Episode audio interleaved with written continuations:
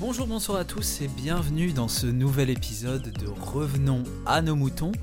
Aujourd'hui, pour vous accompagner dans cette première partie de déconfinement, nous avons choisi un sujet, un grand thème qui va nous accompagner pendant un peu plus d'une heure jusqu'à la fin de cette émission. Je cite Politique, scientifique, médias, la rupture de confiance À mes côtés, via Discord, une journaliste et auteure talentueuse qui va discuter avec nous de ce sujet très pointu, je dirais même tranchant, cette chère Tara Lennart. Bonjour Tara. Bonjour Victorien. Bonjour tout le monde. du coup, comme d'habitude, pour cette première partie, nous avons préparé 10 questions en rapport avec notre grand thème. Nous allons euh, en tirer une au sort et nous essaierons durant les 30 prochaines minutes d'y répondre le plus efficacement possible. Ensuite, nous aborderons notre grand thème via l'axe de l'art et de la littérature. Alors pour commencer, Tara, je vais te demander de nous donner un chiffre entre 1 et 10. Ce sera 9 pour ce soir. Coronavirus. Faut-il poursuivre l'État? Vaste question. Réponse le 22 juin. Bonsoir. Alors oui, il faut, rappeler que de nombreux activistes et militants politiques, euh, très peu satisfaits de la gestion euh, de la crise du coronavirus par euh, le gouvernement, ont décidé de déposer nombre de plaintes contre le gouvernement, et ceci soulignant encore une fois la très forte contestation qui règne dans notre paysage politique. Qu'en penses-tu?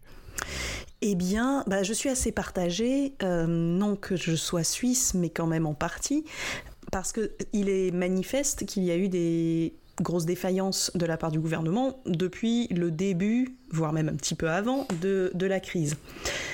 Après, ce qui me gêne toujours un petit peu dans l'idée de poursuivre le gouvernement, même si bien sûr c'est en grande partie une action euh, symbolique, hein, euh, c'est quand même, on a pu constater, on, on va en parler, j'imagine, euh, pendant ces semaines de pandémie, de guerre, pour reprendre les mots de notre cher président, euh, on a pu quand même assister à un nombre d'incivilités et de non-respect de, règles minimales qui ne mettaient pas spécialement en, en jeu notre quotidien. J'entends là les gestes barrières. Donc mon avis, il est forcément mitigé. Certes, le gouvernement n'a pas vraiment, ou en tout cas de notre point de vue de citoyen, n'a pas forcément fait tout ce qu'il aurait pu faire, voire dû faire. Mais, pour prendre cette grande phrase très à la mode dans les médias, je ne suis pas homme politique. Donc, en même temps, j'imagine que c'est pas très simple euh, de gérer une situation nouvelle à laquelle, grande école ou pas, personne n'a été préparé.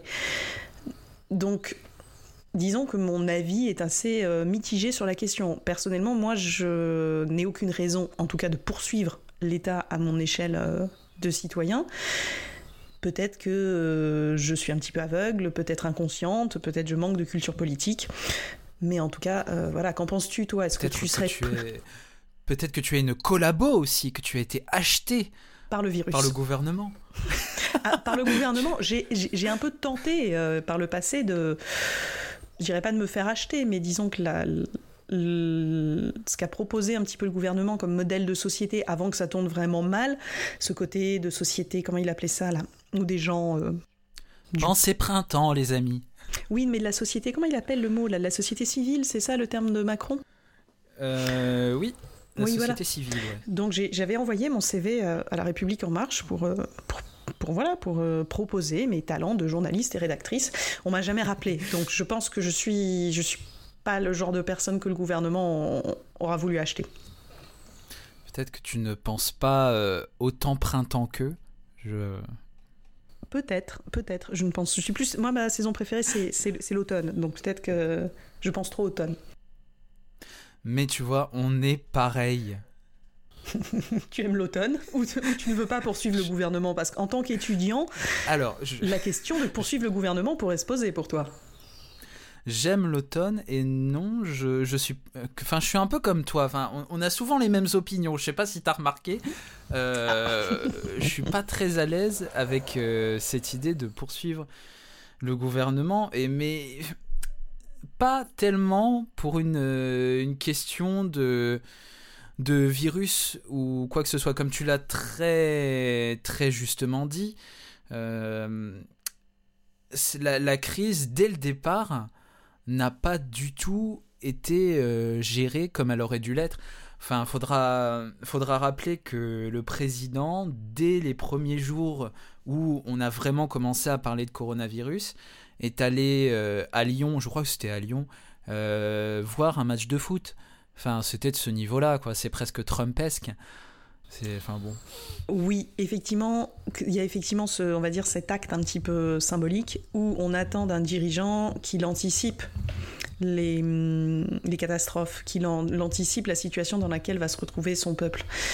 Donc c'est vrai qu'il y a eu, on va dire, des grosses euh, lacunes visibles. Je ne parle même pas de, je ne sais pas si jamais ça a été vérifié et validé, mais du fait que l'ancienne ministre de la Santé avait alerté. Euh, en février, je crois, euh, que euh, le masque. En décembre en décembre, oui, c'est ça, en décembre, disant attention, il se passe quelque chose, tout ce qu'on a fait, c'est la virer. Donc on peut, enfin la virer, lui demander de, de, prendre la relève à la, à la course à la mairie de Paris. D'autant qu'en plus, bon, c'est Agnès Buzyn, c'est ça? Agnès Buzyn a, candidate à la mairie de Paris.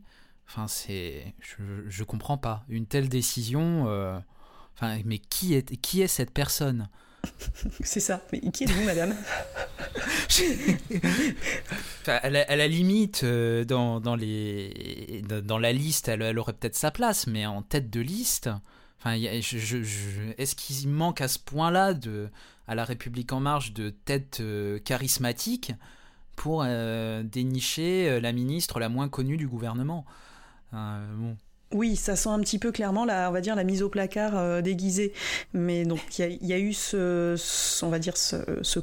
Il y a aussi toute la, mascarade, c'est le cas de le dire, autour des masques.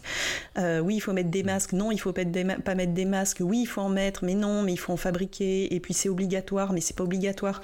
Enfin, je pense que c'est pas quand même par hasard si en Asie il est aussi naturel et normal de porter des masques quand on est malade. C'est quand même pas les, je pense notamment à la Corée du Sud et au Japon, sont quand même pas les pays les plus stupides et les moins civilisés de la Terre. Donc peut-être quand un voisin, même lointain, pas complètement idiot ni, ni, ni bordélique, fait quelque chose, on peut peut-être se dire, bon, dans le doute, hein, on, va, on va distribuer des masques, on va, on va inciter à en mettre, au pire, ça fera rien. Mais, que veux-tu, Tara? Le français est têtu. Notre président nous l'a dit, le, français est un Gaulois réfractaire et lui-même a essayé de mettre en pratique euh, ce truc-là en disant le, le, virus, vous ne nous faites pas peur, je vais aller voir mon match de foot. Voilà, et tout va bien se passer.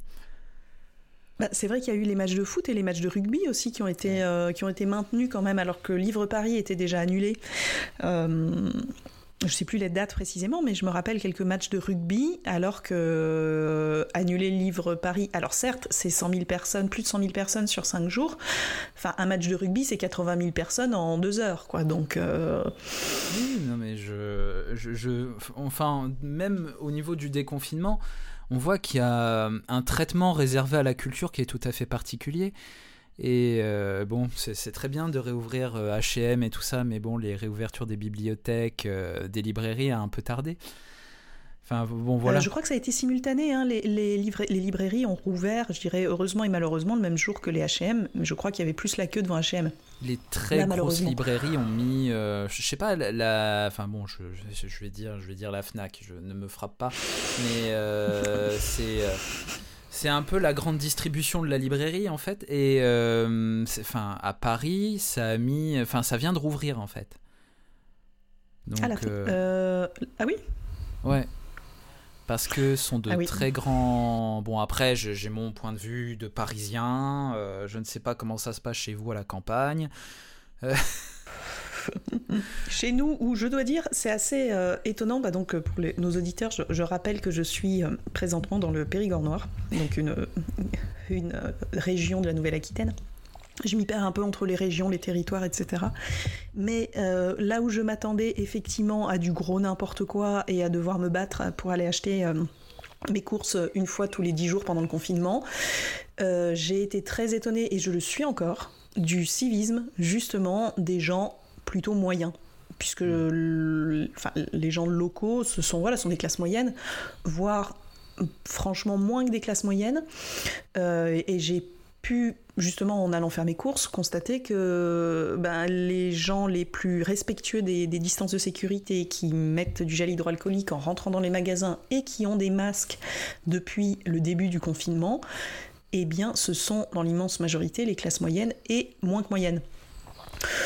Donc, comme quoi, malgré que je sois devenu parisien, j'ai gardé ce, ce côté classe moyenne en moi qui qui, qui, me rend un peu plus humain au milieu de, au milieu de tout ça. Bon, faut pas quand même pas oublier que Paris, ce sont avant tout des provinciaux qui ont déménagé, quoi. Donc euh, là aussi, je trouve que le, c'est plus on, puisque la thématique c'est également il y a scientifique comme politique et médias, mais je trouve qu'il y a eu une une exagération et une amplification des comportements parisiens qui était un petit peu euh, ridicule. Tu sais, c'était un petit peu euh, la province contre Paris et ces. Parisiens. Oui, enfin bon, là où je suis, ça a l'air d'être un petit peu euh, particulier parce que j'ai des amis à Bordeaux et dès qu'ils sortaient pour faire leurs courses ou leur, leur exercice, il y avait des gens partout. Hein. Mmh. Il y a notamment les quais qui sont très agréables à Bordeaux, qui sont donc pas des parcs, donc on peut, on peut s'y promener et s'y poser. Euh, à chaque fois, j'avais des photos des quais euh, qui étaient assez euh, décourageantes. Donc je pense qu'on pourrait plutôt pointer un comportement urbain, mm. mais qui s'explique aussi parce que quand on vit en appartement, ben, quand on sort, ben, on a envie d'être un peu dehors. Mm, mm. Moi, à, la campagne, j'ai une terrasse, j'ai un jardin, il y a les bois qui sont où je ne rencontrerai personne, donc le rapport à l'extérieur n'est pas le même. Mais quand il en va quand c'est une question de vie ou de mort euh, de soi ou des autres, je pense qu'on relativise un petit peu son besoin d'extérieur. C'est vrai que d'habitude on a tendance à dire que les Parisiens sont privilégiés, mais pour le coup, euh, nous, dans nos petits 17 mètres carrés, bah, on l'a un peu vécu différemment des gens qui ne vivent pas à Paris. Euh, ça a été assez, c'était assez positif au début et puis ça s'est un peu dégradé. Hein. Je pense que tu l'as, tu l'auras noté chez moi, Tara. je, je, au, fil du temps, ça s'est un peu euh, transformé en Shining, si tu me permets. oui, c'est ça. Non mais là effectivement, que ce soit d'ailleurs toi à Paris, mais je pense que euh, dans d'autres villes, euh, il y a des gens qui ont aussi des petits apparts, qui n'ont pas de terrasse, si cela. Hmm. même si les loyers sont, sont beaucoup moins élevés dans les autres villes de France.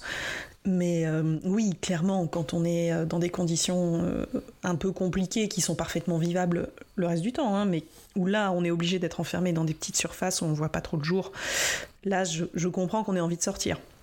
Hmm. Mais il y a toujours ce côté un peu de balance entre euh, oui j'ai envie de sortir et de voir mes amis et de boire des coups dehors. Oui enfin c'est pas une question de vie ou de mort de boire des coups avec ses amis quoi. Peut-être un moment où je voyais tous les gens ben, justement par rapport euh, à la notion de poursuivre l'État est-ce qu'on n'envisagerait pas pour être totalement équitable, sans parler de, de démocratie ou ce qu'on veut, euh, est-ce qu'on pourrait, si on poursuit l'État, poursuivre les citoyens qui se sont vantés euh, devant des caméras de, de falsifier des attestations pour, euh, pour retrouver des copains. Je trouve. Enfin, on, avait vu tourner euh, aux différents zappings des étudiants à Lille qui se, qui se vantaient d'avoir falsifié des fausses, enfin d'avoir fait des fausses attestations d'employeurs, etc. pour aller faire des soirées chez des copains. Là, clairement, c'est de l'inconscience et de la bêtise. alors, les faits peut-être leur donneront raison et je souhaite pas la mort à ces gens ni même d'être malade, mais est-ce qu'on a vraiment mesuré le bénéfice, euh, les, fait la balance entre bénéfice et risque? Enfin, mm. personnellement, je te l'ai dit, j'ai vu personne, euh, personne depuis, depuis trois mois, quoi. Donc, euh, bah, bon. Alors, pour, pour parler un peu de Paris, parce qu'on n'en parle pas assez, je tiens à le dire, on ne parle pas suffisamment de Paris.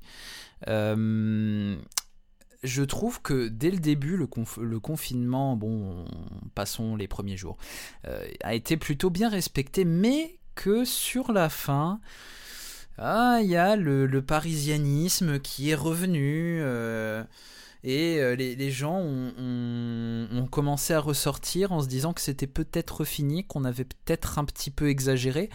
Alors au final, on a eu euh, une espèce de croisement entre ce que pensait le gouvernement et ce que pensaient les citoyens. Au début, les citoyens, ils étaient très inquiets en se disant que le gouvernement ne faisait rien, et c'est vrai que le gouvernement ne faisait pas grand-chose. Et puis quand le gouvernement a commencé à faire des choses, les gens ont commencé à ne plus trop respecter, à se dire que bon, on exagère peut-être un petit peu. C'est très paradoxal, je trouve. Ben, Peut-être que effectivement là pour le coup je repasserai du côté des gens qui trouvent que l'État n'a pas fait son boulot. Euh, ils ont quand même, ils se sont illustrés par des messages très contradictoires et également par une utilisation de certains termes et par un, des emprunts à un registre symbolique qui était fort et qui dans un sens de relâchement, effectivement, comme tu dis, de détente, de ça va, oh, c'est pas si grave, c'est derrière nous. Quand ils ont parlé de déconfinement 15 jours avant la date officielle du déconfinement, euh, je pense pas que des sociologues se pencheront euh, avec euh, avec brio et, en fonction, voilà, c'est leur travail, euh, sur les réactions des gens corrélées aux annonces du gouvernement. Euh, je pense si on observe un petit peu les médias, on, doit pouvoir retrouver euh, des comportements massifs après les annonces du gouvernement qui étaient au bout d'un moment qui ont été plus trop alarmistes hein, sur les, les, 15 derniers jours du confinement. Il y avait ce 11 mai qui était brandi, il y a eu déjà des, des annonces de plans qui seraient étalés sur juin, etc. Donc effectivement, dans la tête des gens, euh, ils se sont dit, bon, bah c'est bon. Hmm. Et d'ailleurs, nombre de, scientifiques, pour le coup, euh, pointaient et critiquaient le déconfinement le 11 mai en disant qu'un déconfinement le 2 juin était beaucoup plus prudent. Apparemment, euh, la prudence scientifique est tout à fait respectable et les statistiques n'ont pas l'air de montrer que le, relâchement gouvernemental, euh, en partie euh, pour relancer l'économie aussi, hein, mais n'a été, lourd de conséquences puisque les... Il continue d'y avoir des morts, hein, mais les contaminations baissent et les, sorties de réanimation sont plus nombreuses que les entrées.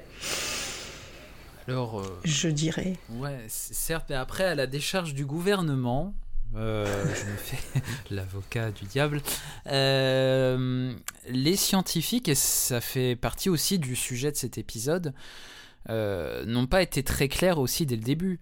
Parce que je ne me souviens plus de quel infectiologue on a vu passer sur BFM TV nous disant que c'était une petite grippette.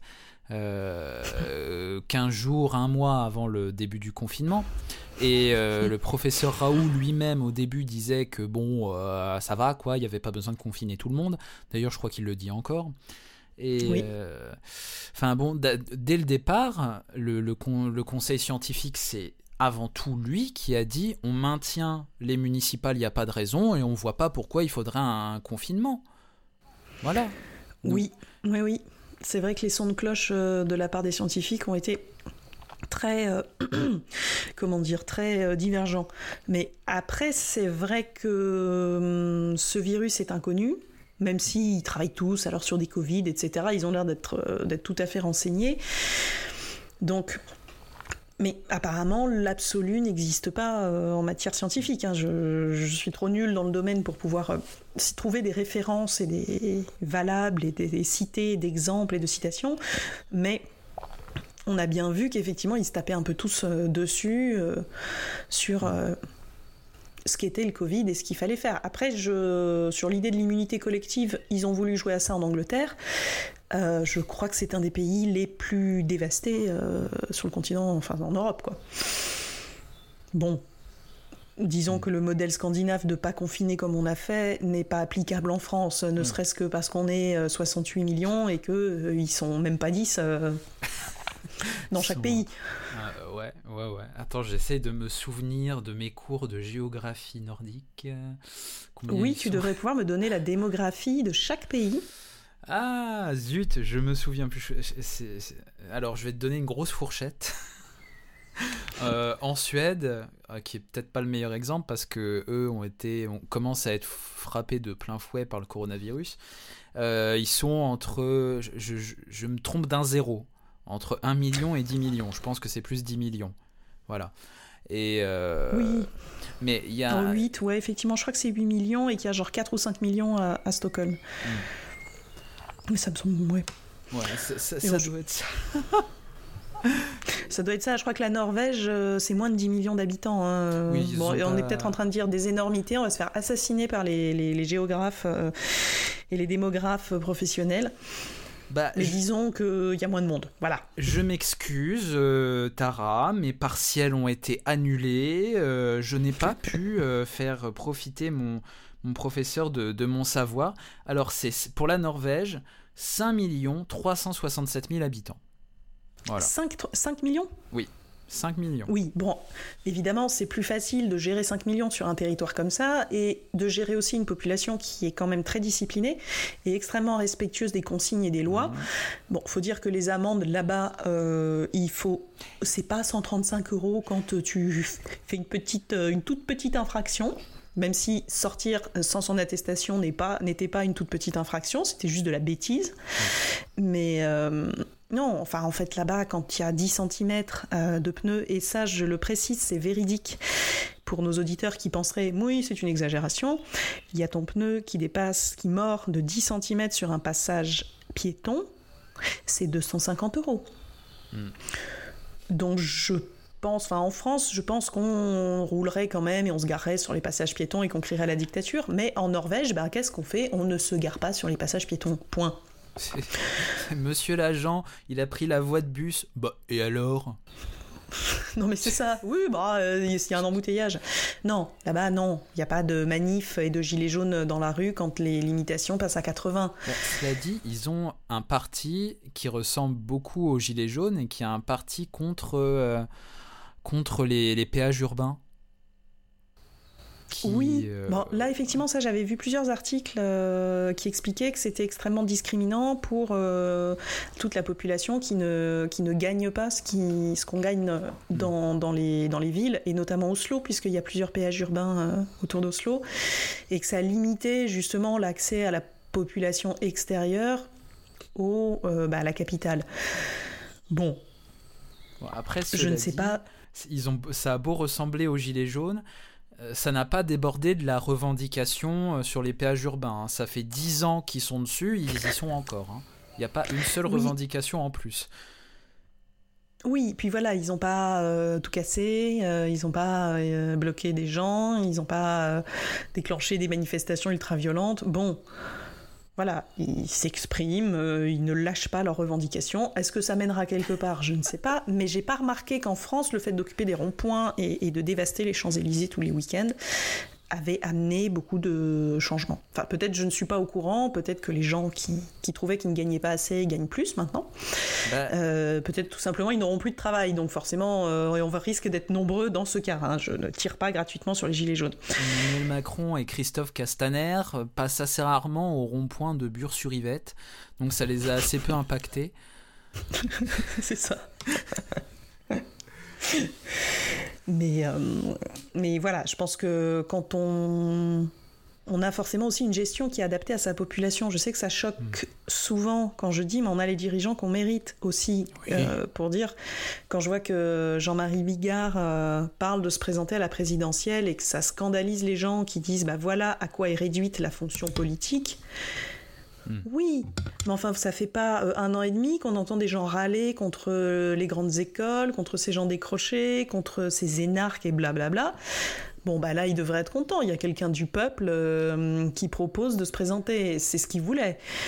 moi, c'est toujours pas ce que je veux. Hein. Moi, de toute façon, j'avais voté à Mont. Le mépris de classe, Tara Attention J'ai voté Benoît Hamon. Je tiens à dire que j'ai toujours voté socialiste. Toujours. Depuis que j'ai le droit de vote, Emmanuel Macron est ma seule, mon seul écart, parce que face à Marine Le Pen, bien que le RN soit un parti autorisé et donc en ce sens démocratique et pas plus critiquable qu'un autre dans l'idée, bah, dans ce cas-là, évidemment qu'on vote contre Marine Le Pen. Mais j'ai toujours voté socialiste. Donc, Moi, je trouvais que l'idée du revenu universel proposée par Benoît Hamon était très intéressante et qu'en période de confinement, on aurait été nombreux à être contents d'avoir un revenu fixe. Je ne te le fais pas dire. Donc, tu as voté pour l'homme kebab. Absolument. Absolument, bien que les kebabs, euh, hélas, ne soient pas très véganes. Et ça, ça faisait partie de mes, voilà, de mes petits points de grogne envers euh, Benoît Hamon, qui par ailleurs avait proposé de promulguer l'agriculture biologique. C'est pour ça que tu as dit pour la peine, ce sera Macron. Bah, je me suis dit, écoute, oui, alors, c'est vrai que, bon, ça n'intéresse personne, mais je le dis quand même, j'ai certes voté et comme beaucoup de Français contre Marine Le Pen, mais euh, je faisais aussi partie des gens assez curieuses de voir ce que euh, ce nouveau modèle de politique pouvait euh, amener, puisque l'opposition gauche-droite, ça veut plus dire grand-chose.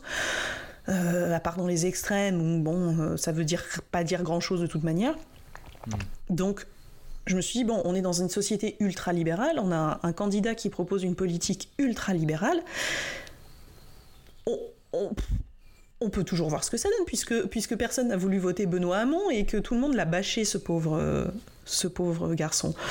Donc oui, il y avait une certaine curiosité euh, en la politique euh, d'Emmanuel Macron, qui s'est quand même, il faut lui reconnaître, qui s'est ramassé, il en a cherché certaines, mais enfin depuis qu'il est élu, je pense que c'est un des mandats les plus mouvementés et agités de ces 20 dernières années. Hein mais quand je pense qu'il a retardé juste le plus possible la loi sur la PMA pour pas se prendre la manif pour tous, et que justement derrière les gilets jaunes, le coronavirus. Euh, ah bah, la théorie du complot est là, hein, de toute façon, ils l'ont dit, c'est un macronavirus. C'est un macronavirus. Ah, et même, j'ai vu une théorie du complot là qui m'a fait extrêmement rire. C'est que c'est il est vrai que l'on constate que depuis deux mois, il fait vraiment très beau. Genre, il n'y a pas des gens qui ont déjà remarqué qu'au printemps, parfois, il faisait beau. Et que c'était pas forcément bon signe qu'il fasse aussi chaud. Mais non, c'est normal, ces gens-là ont l'explication. C'est que les avions ne volant plus. Il n'y a plus ces avions américains qui viennent faire ces chemtrails dans le ciel. Et sachant que les chemtrails sont commandité par les États-Unis pour perturber le temps, nous rendre dépressifs, donc dépendants aux médicaments, donc aux lobbies pharmaceutiques, et nuire à nos cultures, donc nous obliger à consommer une agriculture intensive, chimique, bourrée d'OGM. Bon, et eh bien là, là, ils ne peuvent pas voler et il fait beau. donc. je pense que s'il y avait un vaste complot mondial de ce type-là, c'est certainement pas le confinement qui arrêterait les avions euh, du complot de voler. Bah, c'est un petit peu là qu'on voit que les gens qui sont qui versent dans les théories du complot, mais on le savait déjà, sont bêtes et incultes. Hmm. Parce que s'ils n'étaient ni bêtes ni incultes, et là je n'excuse, je ne prends aucune précaution oratoire ni euh, modération dans mes propos, croire à des théories du complot nécessite une consultation rapide, voire urgente, chez un spécialiste. Alors, j'en parle là, j'entends un psychiatre de haut niveau. Oui, alors après, il y a quand même euh, un écart entre les croire entre les euh, aux petits arrangements et croire que la CIA met euh, de la javel dans les McDo pour les reptiliens. Bah, voilà. Alors, les petits arrangements, oui, mais là, je pense qu'on n'est pas dans des théories du complot. C'est pour ça que parfois, je suis là, mais on n'est pas homme politique, on ne travaille pas dans les services d'espionnage. On... Bien sûr que tout ça est à l'œuvre. Euh, bien sûr que euh, c'est très bizarre que notre iPhone se mette à nous parler tout seul. Oui. ça m'est arrivé, c'est assez flippant. Tu es en train de lire dans ton canapé et Siri te parle. Là, tu fais. Hmm. Donc ça veut dire que Siri m'entend tout le temps. Oui, bien sûr. Mais en même temps, si c'est toujours ce que je pointe et qui donc me vaut l'étiquette de personne de droite, c'est certes la surveillance et la vidéosurveillance, etc., et la surveillance numérique est à l'œuvre. Euh, que dans ces cas-là, il y a peut-être des moyens pour la limiter, pour les gens qui refusent et qui veulent manifester contre la reconnaissance faciale, contre les caméras, contre ci, contre ça. Ils ont tous des smartphones, ils ont tous Facebook. Je veux dire, il y a un moment, quand on utilise les réseaux sociaux et qu'on accepte de livrer quelque part sa vie a des réseaux et qu'on a des smartphones, et qu'on ne vienne pas dire que Apple ceci ou Apple cela, euh, que ce soit Samsung ou Huawei ou je sais pas comment on dit là, et Apple, c'est la même chose. Huawei. Donc, Huawei, ah, voilà, merci Huawei. Je, je sais pas, je suis pas sûr. non, mais ça me semble assez crédible. Ça sonne bien, donc je vais le garder. Alors, d'après mes études de coréen. Euh, c'est chinois. Ah ah bah c'est pour ça que je n'ai pas la bonne intonation. Merci. Exactement. Donc oui, on on est, enfin, on n'a pas besoin d'être au courant de tout ce qui se joue effectivement à l'échelle d'État, tous les accords, tout ce qui passe. Ça s'appelle la vie économique, politique. Euh, bon, je pense qu'il y a de très bonnes choses aussi qui en sortent. Euh, bon, il y a des mauvaises, il y a des ça c'est un fait. Mais de passer de ça mais c'est les, psychanalystes l'expliquent très bien, hein, c'est de la paranoïa. Et la paranoïa, c'est ne pas supporter qu'il y ait du vide, en fait, d'un point de vue psychique. Hmm. Donc quand il y a du vide, des choses qu'on ne sait pas, qu'on ne maîtrise pas, sur lesquelles on n'a aucune culture, eh bien on comble ce vide avec des théories donc, qui vont effectivement de la javel pour les reptiliens, au fait que toutes les pyramides sont alignées, que ce soit au Mexique, en Égypte ou en Chine, elles sont alignées sur un même parallèle. Donc ça veut dire quelque chose. Alors j'ai regardé quelques docus euh, YouTube là-dessus, ils sont fascinants, hein, parce que euh, faire des théories du complot sur des choses qu'on ne comprend même pas, parce qu'on ne comprend toujours pas euh, l'architecture, la construction des pyramides, euh, je trouve ça presque encore plus absurde que se prendre la tête sur le 11 septembre. Et là, pour le coup, j'en ai vu un ou deux de documentaires complotistes sur le 11 septembre. Euh, je crois que nous dépasse. Non, mais je l'ai regardé récemment en fait, euh, parce qu'au force qu'on m'en parle. Ah oui. Et, et, que je vois des gens qui ont l'air d'être plutôt éduqués. Alors, je parle pas de Jean-Marie Bigard, encore une fois, qui est un des plus gros défenseur de la théorie du complot sur le 11 septembre. ça en dit long d'ailleurs, mais Bon, je me suis dit, quand même, je ne peux pas critiquer sans connaître. Non, mais c'est-à-dire que n'importe qui qui a juste dessous d'esprit logique, il te démonte chaque argument avec 200 contre-arguments. Hmm. Oui, il y a des faits, effectivement. Tu sais, enfin, c'est toujours. Euh, en plus, moi, je, je, suis journaliste, donc je sais très bien comment on peut présenter une même information sous 10 angles différents pour faire passer 10 messages différents. Donc, quand tu as décidé que le 11 septembre était louche, bah, tu ne peux que trouver des choses qui disent que le septembre était louche. Hein. voilà.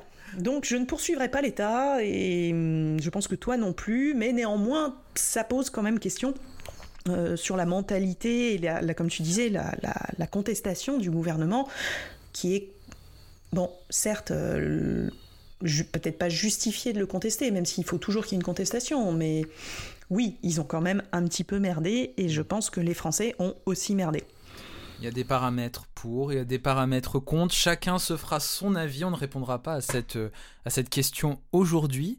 Du coup, à présent, pour notre deuxième partie, Tara, comme d'habitude, je vais te laisser la parole afin de nous présenter, je le rappelle, une œuvre, un concept littéraire en rapport avec euh, notre grand thème, une œuvre qui devrait nous permettre d'élargir un peu plus la discussion et pourquoi pas de déborder un peu en sortant du cadre de notre thématique. Je pense qu'on l'a pas mal fait là jusqu'à présent, ce qui peut être pertinent. Eh bien oui, parce que les cadres, hein, c'est fait, comme disait Françoise Dolto et moult psychanalystes, les lois sont faites pour être transgressées. Mais par là, elle n'entendait pas de ne pas se laver les mains et de ne pas mettre de masque. Euh, je vais parler d'un livre euh, qui est tout récemment sorti ou qui va sortir, puisque j'en profite pour rappeler que le, secteur de l'édition a été extrêmement bouleversé certes comme beaucoup d'autres, mais comme je le connais particulièrement, j'ai pu, voir. Euh, donc les, éditeurs ont, besoin de soutien, les libraires ont besoin de soutien. C'est donc intéressant, particulièrement en ce moment, et important, de rester connecté aux livres et à la littérature et à la pensée littéraire. Je vais donc parler d'une euh, toute jeune maison, mais vraiment toute jeune, qui s'est créée il y, a, quelques mois à peine, qui s'appelle Gorge Bleue, qui a en plus été créée par une jeune Strasbourgeoise. Donc j'imagine que les, les jours et les dernières semaines ont dû être éprouvantes euh, à plusieurs niveaux. Donc Gorge Bleue, qui est une maison assez impertinente dans son positionnement et très pertinente dans, le, dans les, les, choix éditoriaux qu'elle a proposés, avec trois titres qui sont sortis avec le lancement de la maison.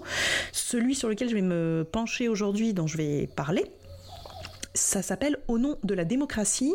C'est un essai. Ça a été écrit par Marie Cretin-Sombardier, qui est euh, tout simplement docteur en droit public. Elle est également philosophe et juriste de formation. Donc, on peut dire que c'est du gros level. Là où c'est très intéressant, euh, c'est que je fais partie de ces gens qui ne parviennent pas vraiment à lire des essais. Je sais, ça va peut-être te faire hurler, Victorien, toi qui es étudiant et qui, est, et qui en plus t'intéresse à beaucoup de, questions politiques et géo. Mais voyons, je, passe mon temps à la bibliothèque, comme tu le sais. Je suis. Euh, oui, en plus. enfin, tu, t'es, tu as quand même lu des, biographies d'hommes politiques norvégiens, euh, des livres sur l'histoire. Enfin, voilà, tu sais pas. Euh, j'en ai lu un, Tara. oh, bon, pas. Moi, il me semblait qu'il y en avait plusieurs. Hein, et tu me casses mon mythe. Alors, ça parle de quoi ce, ce livre, Tara? Eh bien, en fait, ce, ce livre questionne la notion même de démocratie dans le contexte français. Et là où c'est extrêmement intéressant. J'ai un ou deux petits moins que je, pointerai après. Le, gros plus que j'ai, c'est que c'est dans une écriture extrêmement euh, fluide. Encore plus, je dirais, un pour un essai, deux pour un essai politique. Parce que je n'ai jamais lu d'essai politique. J'ai seulement, je crois, lu les livres... Enfin, seulement je crois, donc pas d'autres, mais je suis certaine d'avoir lu les, les, les livres de Christiane Taubira. Mais on n'est pas vraiment dans l'essai politique. Hmm. Or là, euh, il y a un côté très euh, pédagogique, très précis, très jalonné sur la notion même de démocratie et son application et surtout sa non-application au sens strict depuis la Révolution française jusqu'au Gilet jaune et ce que les différents mouvements qu'il y a pu avoir pointent sur les dysfonctionnements en fait de la démocratie en France. Donc ça, effectivement, c'est vrai que c'est un argument qu'on brandit un petit peu à tout bout de champ et qu'on se jette à la figure de c'est antidémocratique. On a d'ailleurs vu que le gouvernement envisageait de prendre des mesures anticonstitutionnelles qui ont donc été refusées par le Conseil constitutionnel. Je pense notamment à ces jolis drones. Donc apparemment, il y a quelques millions de drones, euh, millions de francs hein, de drones qui sont euh, pris, qui sont retournés avec le bon de garantie. J'espère que l'État va pouvoir se faire rembourser là, parce que pour le coup, normalement, c'est un peu comme quand on achète un lit. C'est là pour le coup, je dirais, mais qui a fait ça? Euh, quand tu achètes un lit sans avoir mesuré ta pièce, c'est un peu idiot. Là, il se trouve qu'il s'agissait du Conseil constitutionnel. Normalement, peut-être tu le consultes avant d'envisager d'acheter je sais pas combien de milliers de drones. Ça va faire un peu comme cette ancienne ministre de la Santé qu'on ne citera pas, qui avait acheté euh, tant de vaccins avant de savoir si elle pourrait les vendre. Peut-être qu'un jour on se, on se rendra compte qu'au final on avait besoin de ces drones et ce sera le prochain gouvernement qui prendra. Peut-être, mais d'ailleurs cette médecin, cette euh, ancienne ministre, si on pense ah non ça doit pas être la même mais moi je pense à celle qui a acheté des masques et qui s'est fait pour le c'est le cas de le dire rironner par toute la classe politique à l'époque et qui pour le coup il y avait eu deux avait prévu c'était les ah, vaccins et, les... et les masques D'accord. Parce que pour le coup, elle, elle avait. oui, c'est ça. Mais moi, j'ai une certaine sympathie pour. Euh... En tout cas, pour le coup, là, une sympathie politique, pas du tout personnelle, pour euh, Roselyne Bachelot. Bachelot Parce que... 2022. Hein. Ça sort toujours mieux que Bigard. Hein. Au deuxième tour, Bachelot-Bigard, ça va être très tendu. Hein. Bah, pour moi, ce serait encore pire qu'un Le Pen-Mélenchon, et je pèse mes mots, hmm. tu... voilà. Mais pour revenir à, ce, à, cette, euh, à cet essai, donc qui est, euh, qui en plus euh, connecte la démocratie et la République et analyse un petit peu leur fonctionnement et leurs oppositions. on a en plus un découpage très méthodique au niveau du chapitrage du livre, hein, puisqu'on commence sur les, les, échecs les plus récents de la démocratie représentative. ça passe ensuite sur la démocratisation de la République privée, donc ça, c'est ce, concept qui est un petit peu apparu, euh, en tout cas qui s'est popularisé avec euh, ce gouvernement, la privatisation mmh. de, la République, pour finir sur les états des projets d'autonomie. Donc il est logique que, là-dedans se retrouvent un petit peu pêle-mêle tous les, tous les projets, toutes les initiatives qu'on a pu euh, constater sur ces dernières années de questionnement de la démocratie. là où j'ai une petite réserve sur le livre, mais je, je pense que c'est aussi logique puisque c'est un texte universitaire entre guillemets, c'est un texte de chercheur, hmm. pas de justement de sociologue ou de politicien qui essaierait d'orienter son lecteur. C'est qu'on met un petit peu au même niveau Nuit debout et les Gilets jaunes. Euh, je trouve que que ce soit comme dans le positif comme dans le négatif, on n'est pas dans le même registre. C'est pas le même registre de contestation, mais euh, mais après c'est il est vrai que ce sont tous les deux des, démarches qui visaient à questionner le système, le fonctionnement politique, la réalité de la démocratie, qui est donc le pouvoir au peuple. Et il y a beaucoup de gens qui considèrent en France que nous, citoyens, n'avons pas un réel pouvoir. Donc, ce sont des questions qui ont toujours, je trouve, le mérite d'être posées, surtout si on ne cherche pas absolument à y apporter des réponses, puisqu'on a pu voir, pour revenir aux Gilets jaunes, qu'il y avait certes pas mal de bonnes choses, mais qu'il y avait aussi beaucoup de mauvaises, beaucoup d'amalgames, beaucoup de brouillage, pour le coup, là, sans tomber dans des théories du complot, mais c'était assez étrange que des idées euh, aussi saugrenues qu'un Frexit euh, soit tout d'un coup euh, une question qui se pose de manière tout à fait normale et ne soit plus seulement réservée aux régressistes d'extrême droite. Mmh. Mais après, je pense qu'on peut justement, ce type de livre s'adresse à la fois pour moi à un public assez averti, donc qui va tout de suite se faire sa propre opinion ou avoir le recul, mais que quand on est un petit peu moins averti, et là pour le coup politiquement et historiquement, c'est un peu mon cas parce que je, voilà, je fais pas partie des gens qui questionnent énormément, je suis pas quelqu'un de militant euh, ni très contestataire, même s'il y a des choses que je trouve inadmissibles dans notre société et dans nos fonctionnements actuels et qu'on devrait changer. Je trouve toujours que la violence n'est pas un moyen très efficace ni très louable. Donc pour ça, ça m'a nécessairement gêné que Gilets jaunes et Nuit debout soient mis un petit peu sur le même, euh, sur le même plan. Mais ce qui est très intéressant, c'est que ça montre aussi qu'il y a des contestations qui sont possibles et qui sont même nécessaires. Donc, hmm. sommes-nous en démocratie ou pas? Je ne fais pas partie des gens qui sont habilités, ni même qui ont un mot à dire sur la question, mais ce livre, euh, de manière très pédagogique et euh, extrêmement documentée et rigoureuse, nous amène à nous poser la question et aussi nécessairement à savoir peut-être un petit peu plus ce dont on aurait envie, ce que nous on mettrait dans démocratie et ce dans quoi on aurait envie de s'investir.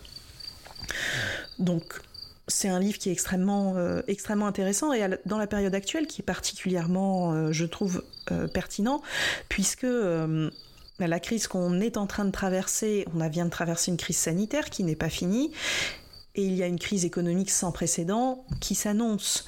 Et on a généralement, pour le coup, sans être nietzschien, euh, si on fait un petit retour arrière sur l'histoire, chaque crise économique s'est accompagnée de, on va dire, de prise de pouvoir plus que discutable et regrettable. Et ou regrettable peut-être. On n'est pas loin, on n'est pas loin du point Godwin là. J'ai, failli. Euh,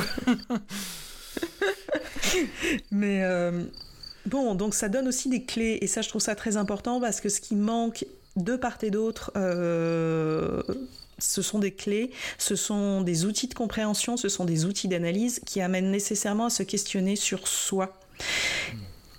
Parce que quand on veut quelque chose de nouveau, c'est peut-être bien d'avoir quelque chose à proposer et de savoir ce qui est important aussi. Euh, est-ce que avoir plus d'argent à la fin du mois est absolument indispensable? Pour certains, bien sûr, mais quel, est le contexte économique qui les oblige et qui les, force à devoir travailler plus pour gagner plus ou travailler mieux?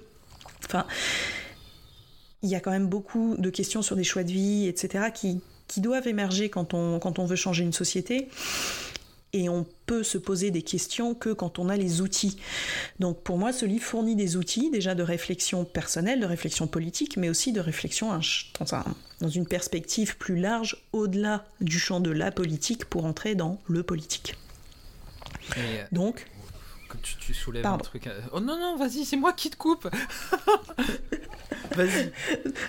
Non, non, j'allais, en fait penser que j'étais dans mon, dans mon timing et que j'allais euh, du coup conclure sur le livre, mais, euh, mais vas-y, je, je, je rebondis donc. Oui, je, disais que tu, tu, soulignais quelque chose d'intéressant. Est-ce que euh, finalement, on peut parler de démocratie lorsque, que c'était pas très intéressant ce que j'avais à dire, lorsque il fallait finalement travailler pour survivre, puisque si tu ne travailles pas, tu ne peux pas te nourrir. Et Enfin, tu ne peux pas satisfaire à tes besoins primaires, en fait. Ben, Peut-on parler de démocratie? Là, pour le coup, j'inviterai les auditeurs à se pencher sur ce, sur ce livre pour déjà y réfléchir. Mais hum, ce que j'aurais tendance à soulever comme question, c'est ne confondons pas démocratie et hum, État-providence. Mmh. Parce que ce, qu'on, enfin, ce dont j'ai l'impression, c'est que que ce soit les gens qui sont pour le gouvernement comme ceux qui sont contre, donc là dans ce cas-là c'est plus les gens qui sont opposés à cette politique qui, qui sont intéressants je trouve, mais est-ce qu'on peut tout exiger d'un gouvernement, système a fortiori dans un système démocratique? Et je trollerai un petit peu en disant que quand on en est à vouloir destituer un président euh, parce que on, gagne, on estime qu'on ne gagne pas assez d'argent et qu'on veut pouvoir offrir des jouets plus chers à ses enfants à Noël, donc qui était une phrase euh, de Gilet jaune euh, qui a circulé. Alors pour ceux qui penseraient que j'écoute BFM, je les ennuie profondément. Euh, parce que c'était sur France Info. Donc désolé de... Voilà. Oh, tu sais, je pense que pour eux, c'est à peu près pareil. Hein. Oui, si ça vient pas, bon, ça, va déborder. Je ne dirai pas ce que je pense. voilà. Mais est-ce que euh, il faut tout attendre de l'État? Moi, c'est ce que je questionnerais. Est-ce que c'est à l'État de subvenir à nos besoins quand on a, par exemple, plusieurs emprunts alors qu'on n'a pas l'argent pour les payer. Il y a des emprunts qui sont des crédits à la consommation qui sont alloués, qui sont pour des biens totalement secondaires, des biens de consommation pour la peine. Et il y a beaucoup de gens qui ont plusieurs télés, qui ont plusieurs voitures et qui n'en ont pas forcément un besoin absolu. En tout cas, des télés, on n'en a jamais besoin. Donc, je dirais que cette, euh, cette attitude envers l'État est pour moi qui ne suis pas dans le besoin, en tout cas pour le moment, parce que je fais partie des gens qui travaillent dans des professions qui vont être sinistrées sur les prochaines semaines, prochains mois. Donc pour l'instant, je ne fais pas partie de ces gens, mais demander plus à quelqu'un qu'on décrit, pour moi, c'est justement le signe que nous sommes bien dans une démocratie. Alors peut-être pas au sens le plus puriste du terme, mais on peut exprimer notre mécontentement et notre haine d'un système à ce système lui-même, qui certes répond légitimement ou pas, mais répond nécessairement à la violence par la violence, c'est quand même la preuve qu'on peut défiler dans la rue et dire on n'est pas content et on veut que vous vous cassiez. Parce que nous, on veut mm. plus d'argent, sans avoir autre chose à proposer. Donc, ce serait une vision de la démocratie. On pourrait parler de... Enfin bon, c'est encore un peu gilet jaune tout ça, mais on pourrait, on pourrait parler de démocrature. C'est le oui, oui, très bien, ferme ta gueule. oui, voilà, je pense là, ferme ta gueule parce que non, en fait, on peut pas parler. Donc, justement, pour avoir plus d'outils et plus de réflexion, bah, je conseille vivement de lire Au nom de la démocratie de Marie Cretin-Sombardier aux éditions Gorge Bleue. Eh bien, merci Tara, hein, dans tous les cas, pour cette découverte. À présent, nous allons passer à notre troisième partie, qui va elle aussi nous permettre euh, d'élargir la discussion autour de la rupture de confiance et de la contestation. Mais cette fois-ci autour de l'art, et cette fois, chère Tara, j'ai voulu m'attaquer au septième art puisqu'il y a peu, soit le deuxième jour de la première partie du déconfinement, tout ça étant bien entendu d'une simplicité enfantine, je, je suis allé dans une FNAC parisienne pour me relaxer. J'étais complètement en manque de ma drogue et il fallait que j'arpente les rayons majestueux de ce temple de la connaissance bon marché. Ah, j'adore la FNAC. Et pour éviter de nous perdre en grandes phrases et autres paraboles de supermarché, j'en viens directement au fait. Là, posé au sommet d'un présentoir à Blu-ray Disc, je le vois, je le regarde, il me regarde, on sait plus tout de suite. The Warriors de Walter Hill, un film à la jaquette rétro qui ne paye pas de mine. Et il faut dire qu'il a été réalisé en 1979. Et si je n'avais pas joué au jeu vidéo adapté du film de, par Rockstar Games, génial inventeur du Grand Theft Auto qui nous permet euh, d'agresser des petites mamies et de leur voler leur sac à main avant de leur rouler dessus en Lamborghini, je ne serais sans doute jamais, je ne me serais sans doute jamais attardé sur sa majestueuse kitschitude. Alors donc, The Warrior, c'est l'histoire de 9 mecs qui vont passer une belle nuit de merde. Alors, il faut savoir. il faut savoir que ces derniers, donc ceux qu'on nomme les Warriors, ce sont les membres d'un gang new-yorkais déjà je frémis comme une collégienne atteinte de ses premières chaleurs interdites et il faut dire que le sous-leader du groupe qui va devenir le véritable leader dans le prolongement de l'histoire, le Leonardo DiCaprio de la virilité, un garçon au doux nom de Swan ne me laisse pas indifférent. Mais bref, avançons. Nos neuf zigotos donc ont été choisis pour représenter leur gang dans une réunion de tous les gangs de la ville. Une réunion qui va rapidement prendre des airs de meeting politique vu que l'organisateur, un type au faux air de Donald Trump en plus intelligent et responsable, annonce... Et donc ce monsieur annonce à demi-mot qu'il veut que toutes les bandes s'unissent pour prendre la ville, dans la mesure où tous cumulés, ils devraient pouvoir écraser toute la somme des flics de la ville. Soit, ils vont se prendre l'armée et la garde nationale sur la tronche, mais on n'a pas dit qu'ils devaient être intelligents. Voilà. Alors, encouragés par cette perspective, toutes les bandes réunies acclament leur nouveau leader qui, malheureusement, va se faire euh, buter par un mec random dans la foule. Voilà. Les Warriors qui... les Warriors, qui n'ont absolument rien à voir avec ça, seront donc accusés et auront juste le temps de prendre la poudre d'escampette euh, à plus, euh, pour rejoindre finalement leur, euh, leur, secteur de base, à plus d'une centaine de kilomètres de là sur Coney Island. Et enfin bref, tout un programme. Et ce qui m'a intéressé au-delà de la jolie gueule du beau swan et de la perspective érotico-onirique de devenir un jour une femme dans une société d'hommes, c'est le traitement qui, a été réservé à ce film dans nos contrées cocorico. En effet, quasiment privé d'exploitation euh, en salle, The Warriors va sortir euh, du coup de nombreuses années plus tard, mais euh, estampillé d'un moins de 16 ans. Et ça m'a un peu étonné parce que quand je regarde le film, euh, j'ai l'impression d'avoir affaire à une comédie pour adultes, mais sans vraiment trop de violence. Enfin, quand je lis le bouquin, euh, je me dis que c'est, parce que c'est tiré d'un bouquin, il faut le dire, c'est une adaptation finalement très soft.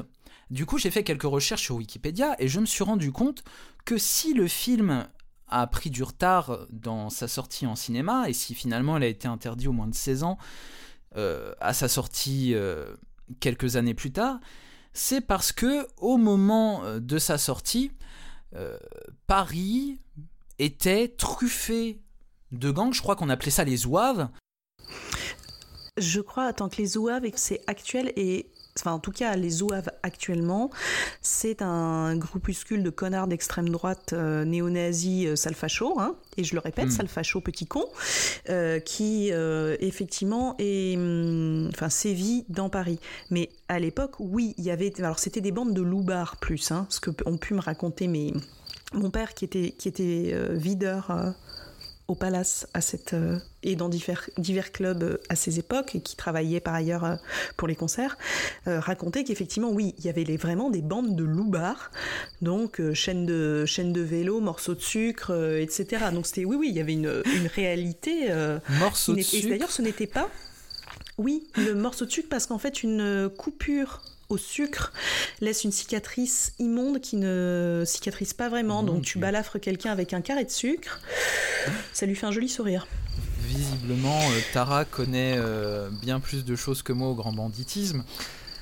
Euh, je ne me permettrai pas, mais je me suis renseignée sur les années 80, étant une fervente admiratrice de la musique Cold Wave. Je me suis un petit peu renseignée sur l'époque, tout ça, tout ça.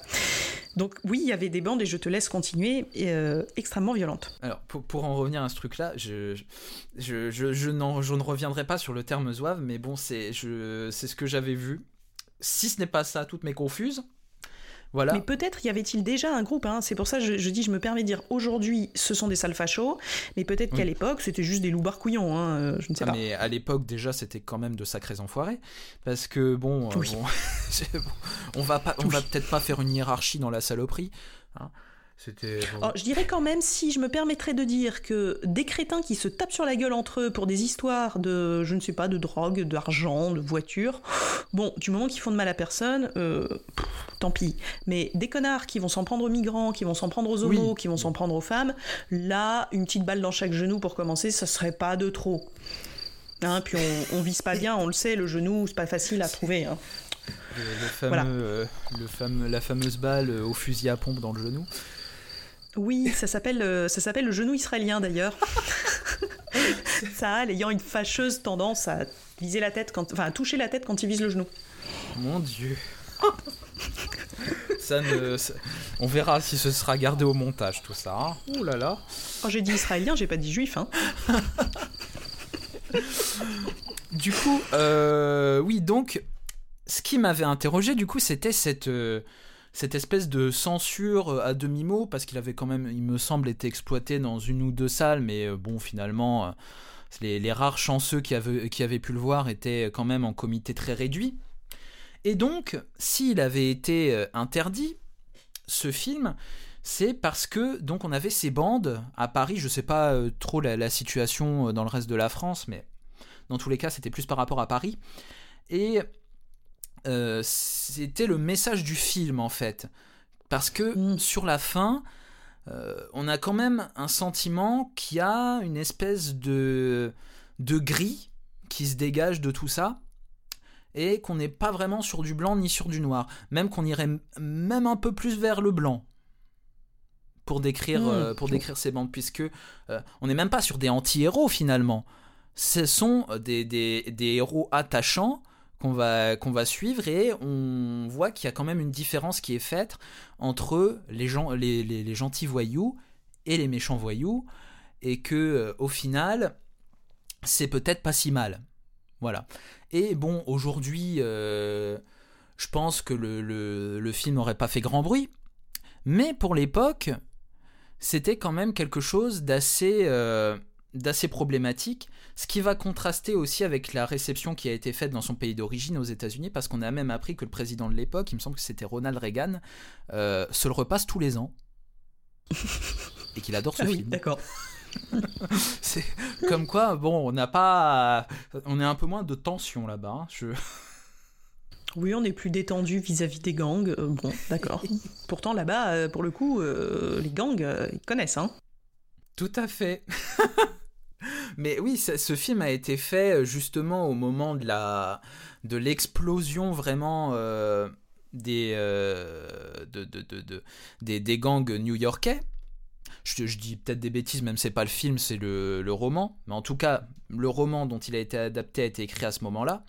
Et euh, ça n'a pas du tout fait le même scandale que, euh, que ça, tel qu'il a été en France.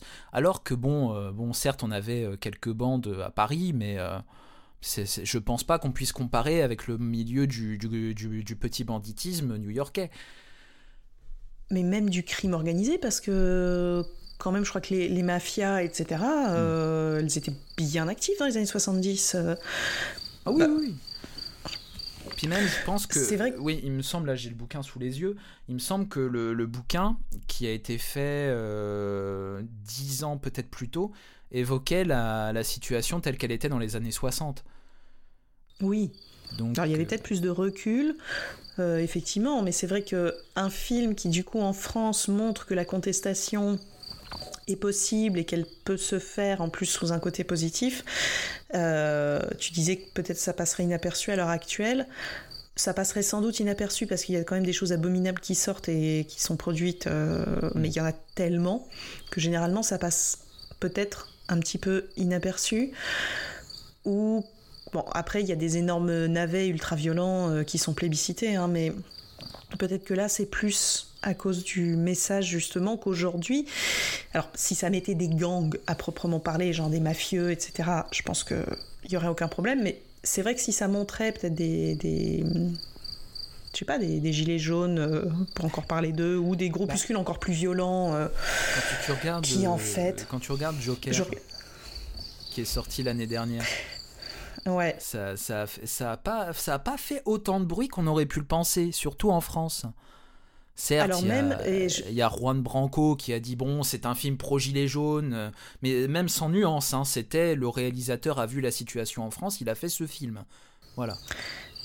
Bah, après, je ne sais pas ce qu'avait le réalisateur en tête. Moi, j'ai détesté Joker. Hein. Je fais vraiment partie ah des gens qui ont haï ce film. Ah, je l'ai haï de bout en bout.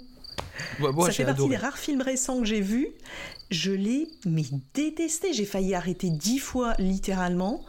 Euh, L'autre film que je voulais voir ne fonctionnait pas, donc je me suis dit bon, écoute, euh, tant pis, hein, regardons-le. C'était trop gilet jaune pour toi Mais j'ai alors déjà j'ai trouvé ça bête, caricatural, mal joué, mais mal joué. Genre le mec, ok, pitié, filez-lui un Oscar qu'il arrête. Parce qu'en faire autant des caisses, vous avez vu comme je suis torturée. Alors les gens qui l'ont trouvé sexiste, moi j'ai pas trop vu parce qu'il n'y a pas beaucoup de femmes dans le film. Si Ouais. on commence à regarder sous cet angle-là, euh, enfin pour moi un bon film sans femmes, c'est mieux qu'un mauvais film avec des femmes. Et puis il y a aussi avant tout le fait que ça ne respecte pas l'histoire telle qu'elle a écrite par la DC Comics. Et ce qui pour moi, Batman étant mon super-héros préféré depuis toujours, et son univers m'étant assez familier, j'ai trouvé ça complètement débile. Et c'est ça qui m'a le plus énervé, en dehors du fait que Pro Gilet Jaune, on peut le voir comme ça. Quand on est un tout petit peu plus intelligent que Juan Branco, qui fait là aussi partie des gens que je trouve extrêmement dangereux et complètement stupides, politiquement, c'est que ça montre quand même que les contestations sont menées par un grand schizophrène meurtrier dont la Mm. place est au mieux en prison, euh, enfin au mieux, euh, oui, au mieux en prison, euh, direction la chaise électrique, ou au pire, ou au mieux, voyez euh, ce que vous préférez, dans un hôpital psychiatrique sous médicaments avec traitement lourd pour schizophrénie. Oui, parce que d'ailleurs, euh, ça fait dix fois qu'il fait sauter la ville, mais en attendant, il est toujours en prison, le mec. Hein. Oui, en plus. Et donc, il y a quand même ce côté. euh, alors, ça montre les abandons du système, etc. Mais effectivement, alors je n'ai pas vu Warriors dont tu parles et je Mm. trouve que l'idée a l'air d'être pour le moins originale. Euh, ça montre justement les gangs, peut-être sous un, un jour moins manichéen que d'habitude. Euh, un petit peu plus humain parce que c'est vrai que c'est complètement stupide de montrer les gangs comme des groupes de gros méchants euh, qui veulent tuer tout le monde. Bah, je pense qu'il y a des gens euh, normaux. J'ai dit qu'ils étaient un petit peu. ah, comment dire Qu'ils étaient un petit peu dédiabolisés, mais Oui. quand même, ils gardent cette aura un petit peu. C'est plus que rebelle, hein. je pense que là on est au-delà. Euh, cette aura un petit peu, pas maléfique, mais euh, c'est Bah, malveillante, malveillante. Voilà Oui, cette aura Malveillante, qui, euh, malgré tout, et ça fait partie de ce côté qui, moi, me gêne un petit peu avec le film, leur côté malveillant participe à les faire accéder au statut de héros. Oui, oui, je vois le, le truchement narratif. Ben, pour moi, c'est ce qu'ils ont essayé de faire avec Joker, mais qui, pour moi, je précise, parce que autour de moi, tous les gens ont aimé ce film. Bon. Euh, qui est complètement raté avec Joker parce que son côté malveillant en fait que c'est juste un criminel. Euh, certes, qui a en réalité, il a aucune excuse parce qu'il y a certains films où bon, tu te dis ouais, bon. Mais là, c'est juste, enfin, la, la- la défaillance du système qui est pointée, c'est que fait ce mec effectivement en liberté et que, fait, que sont ces gens qui se prennent d'un tel, d'un tel engouement pour, encore une fois, un criminel dangereux? Quand j'ai vu que dans la vraie vie, il y a eu des manifs de contestation où des gens portaient le masque du Joker, je me suis dit, mais ils ont. Enfin, je sais pas quel est le propos du réalisateur, et je pense aucun, parce que c'est avant tout de faire un film, et en tout cas, esthétiquement, je l'ai trouvé pas mal. Mais. Mais non, en fait. euh, Et puis, c'est pas le Joker qui. Enfin, enfin, ça se passe pas comme ça. Le Joker, non, c'est pas l'histoire de Batman. Et politiquement, c'est tellement manichéen, en fait, que Les- pour moi, c'est presque pire que le manichéisme de Titanic avec les gentils pauvres et les méchants riches. Là, c'est quoi Les gentils criminels et les méchants, euh, les méchants riches? Bon, on retombe toujours sur les méchants riches. Hein. Et puis c'est c'est dire que bon, les... ceux qui ne sont pas riches sont peut-être tous des criminels, un petit peu en quelque sorte. C'est une vision, Oui. c'est une vision très hollywoodienne de la société. Oui, mais alors ça, je dirais que c'est ce qui arrive quand on va voir un film hollywoodien. Mais pour le coup, faire passer le, le fait que oui, bah tuer des gens, c'est pas très grave, parce que bon, Oui. lui-même, il est méchant. Alors ça, on le voit aussi que- souvent.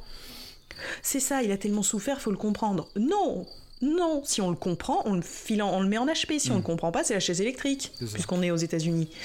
Donc, j'ai trouvé ce film très gênant pour justement la bêtise qui dégageait à mes yeux. Et j'ai l'impression que dans le film dont tu parles, euh, donc que je n'ai pas vu parce que j'ai de légers euh, problèmes euh, de concentration devant les films, mais en tout cas de ce que tu en dégages du scénario, il y a l'air d'avoir une subtilité beaucoup plus intéressante et scénaristiquement et cinématographiquement et pour le coup politiquement que justement les films actuels bah, je l'ai trouvé euh, très très subtil au niveau de son propos. Certes, et ce sera le mot de la fin, chacun y verra ce qu'il ce qu'il veut finalement, c'est un peu comme le Joker. Chacun essaiera de tirer la couverture un peu de son côté. Mais euh, je pense que quand certains, pour The Warriors, y verront un divertissement, d'autres y verront quand même euh, un portrait assez noir de cette société américaine un peu à la dérive euh, à la fin des années 60, début 70 et euh, que le gouvernement français, euh, qui avait son petit ministère de la censure qui ne portait pas son nom, hmm. a peut-être voulu, a peut-être voulu cacher pour éviter, pour éviter que ça ne retentisse un peu trop dans l'opinion, parce que quand même, je pense que c'est un film assez contestataire, même si je pense que le Pékin moyen y aurait vu un, un simple divertissement. Oui, bah c'est vrai que je, je pense que les films euh, américains étaient un petit peu plus subtils entre euh, les années 70 et 80. Mm. Quand même, il y avait des films avec plus de messages. Peut-être actuellement, il y en a-t-il, mais je les vois pas trop dans le cinéma américain. Donc, euh, puis oui, 79, s'il est sorti en 79, c'était pas encore Mitterrand, donc on rigolait encore pas trop apparemment en France. Oui. Hein on n'avait pas encore changé les tapis de Tante Yvonne à l'Elysée. Hein. bon, eh bien, sur ce, sur cette blague euh, très, très années 80, euh, eh bien, je vais te dire une très bonne soirée puisque nous enregistrons. Il va bientôt être 22h15 et euh, je vais te souhaiter une très bonne nuit, très chère Tara. Et euh, eh à vous tous. Euh, ah bah vas-y, vas-y, dis-moi au revoir, Tara. ben, J'allais dire, très cher Victorien, je te souhaite également une excellente soirée, une encore meilleure nuit, et merci à tous ceux qui nous ont écoutés, que ce soit de jour comme de nuit. Si jamais vous êtes arrivés jusque-là, ce qui serait admirable de votre part et dont nous vous remercions de tout cœur. Merci à tous de nous avoir suivis. Je vous rappelle de vous abonner à notre chaîne YouTube. Vous pouvez également retrouver ce podcast, je ne sais pas où vous l'écoutez d'ailleurs, sur l'application podcast au pluriel d'Apple et sur SoundCloud. Je vous souhaite à tous une très bonne journée ou une très bonne soirée. À très bientôt pour un prochain épisode de Revenons à nos moutons.